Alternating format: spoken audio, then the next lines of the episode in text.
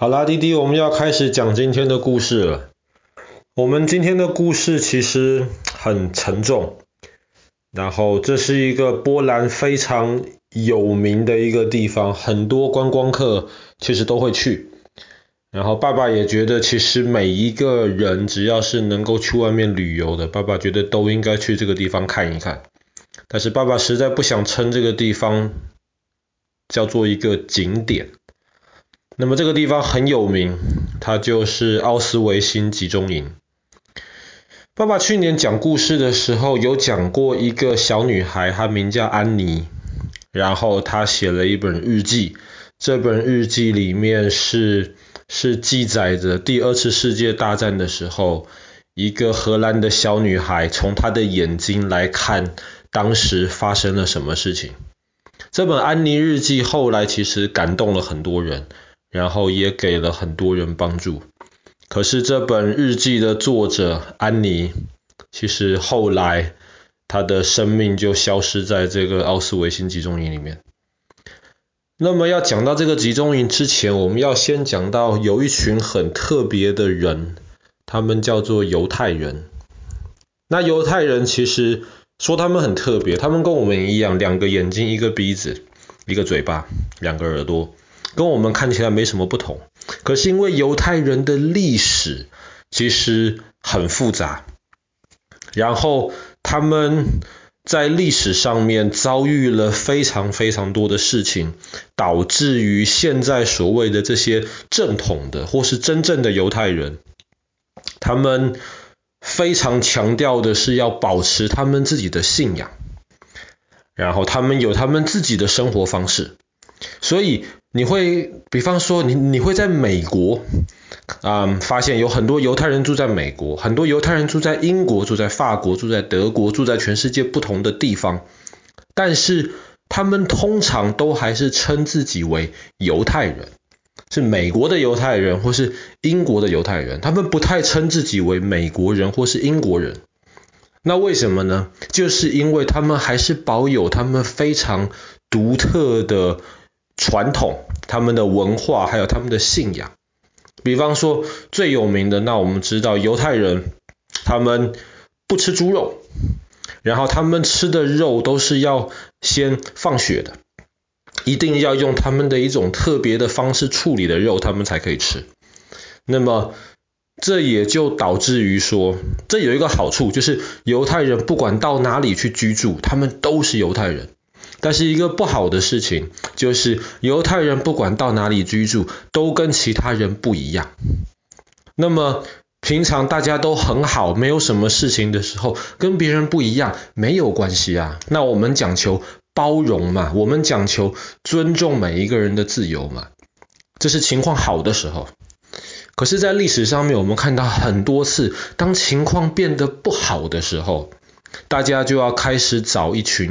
代罪羔羊，代罪羔羊的意思就是，其实根本不是他的错，但是今天你就要找一个人来背这个锅，你就要找一个人，好像假装全部坏事都是那个人带来的，他就是代罪羔羊。那么犹太人，因为他不管到哪里都跟别人不一样，所以犹太人常常变成历史上欧洲人的代罪羔羊。那其中最严重的一次事情，就发生在第二次世界大战之前。在第二次，在第一次世界大战结束之后呢，那么德国打输了嘛，所以很惨。然后德国的经济很糟糕，德国的老百姓生活很糟糕。那个时候，德国人老百姓之间其实就开始抱怨，想说为什么会这个样子呢？结果后来有一个很可恶的一个大坏蛋，叫做希特勒。希特勒后来掌握了德国的权力。希特勒虽然坏，可是他很聪明。他就说：“我告诉你们，为什么你们今天生活会那么糟糕哦？都是因为犹太人。我们中间有很多犹太人，这些犹太人都很有钱，他们把我们努力赚的钱，全部用各种不同的方法变成他们自己的钱，所以。”今天只要我们好好处理掉犹太人的问题，那么我们就不会这么辛苦了，我们的生活就会变得比较好了。那么当时确实犹太人普遍都比较有钱，因为犹太人普遍其实都非常非常的认真，所以有钱不是他们的问题啊。可是跟当时的其他的普通的德国老百姓比，他们看到犹太人这个样子，他们就不舒服了。很多人就开始支持希特勒，我们要解决犹太人的问题。怎么解决犹太人的问题呢？希特勒一开始说，嗯，你们犹太人呢，你们身上都要有一个标志，告诉其他老百姓，你们是犹太人的标志。这样子的话呢，比方说你们就不可以搭公车啊，或是你们如果在什么情况之下的话，你们要优先让这些德国人去使用那些东西，或者是说你们要付比较多的钱啊，这样子。你们不一样，你们就要担当这些一这些一般德国老百姓他们不用承受的一些问题。犹太人忍下来了，当然很多犹太人也也逃离德国了啦。可是后来这个事情变得越来越严重，后来有几天晚上。一般的那些德国老百姓，他们就会去专门找犹太人开的商店，打破他们的玻璃，然后把他们商店里面东西全部都抢走。这是一个很坏的事情。可是当时有有一些德国老百姓在希特勒的煽动之下，就开始做这样子的事情。更多犹太人逃走了，可是还是有些犹太人留下来。他们觉得他们在德国这个地方住了几百年了，他们不想离开了。可是事情又发展的越来越严重。后来希特勒下了一个命令，说：“你们犹太人这样子吧，德国容不下你们了。可是我答应要给你们去一个更好的地方，所以你们现在要赶快搬家，赶快收拾你们全部的财产，因为那个更好的地方很远很远很远很远。”所以呢，你们要把你们现在的房子、什么东西全部都卖掉，换成容易携带的，比方说黄金啊、钻石啊这一种很值钱又不会真的太大的东西。你不可能背着一个房子在身上嘛，可是你可以带一些钻石在身上，钻石很值钱的。所以这些犹太人听说了。他们不想去，但是德国的一些警察跟军人在希特勒的命令之下，开始赶这些犹太人了。快点，快点，收拾你们的东西，你们现在要搬家了。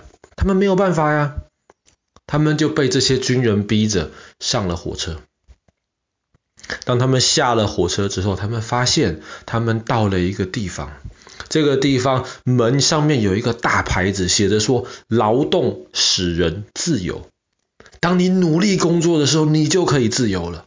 他们就想说啊，原来这些德国人他们是希望我们努力工作，哪天我们就可以有自由了，是不是？好吧，很多人就这样子信了。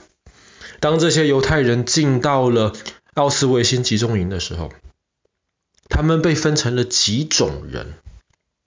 第一种人是这些年纪大的。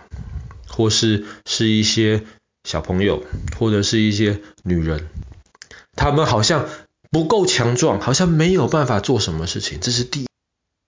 第二种人呢，就是一些男人，好像还有一些力气能够做一些事情。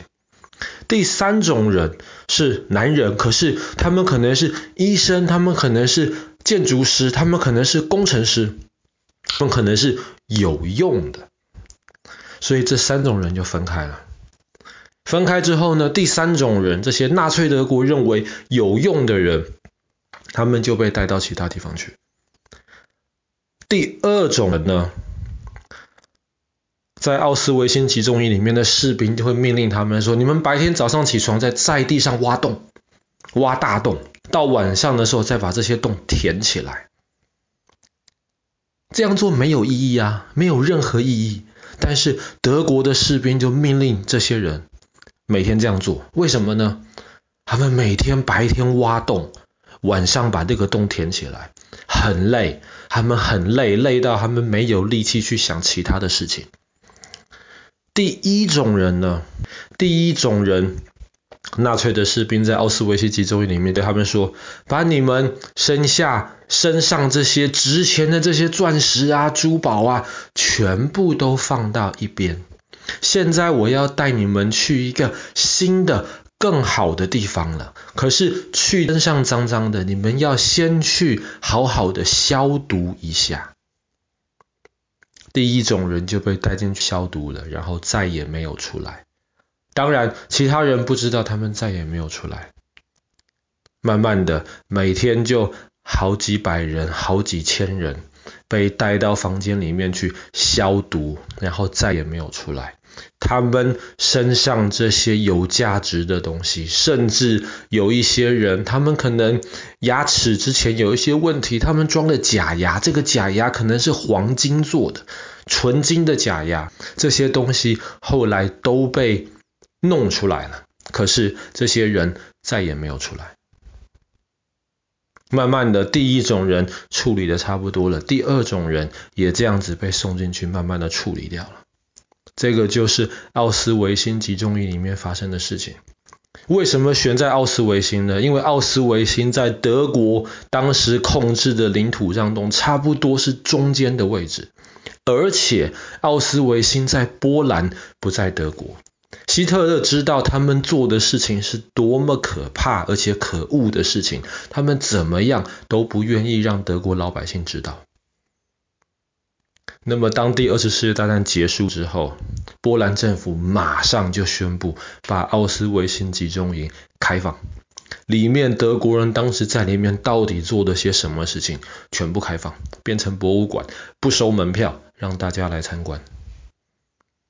爸爸觉得真的很值得去参观，因为就离我们现在八十多年的历史而已，在八十多年之前，人类竟然可以做出这么可怕的事情来。好了，我们今天的故事就讲到这边，波兰的奥斯维辛集中营。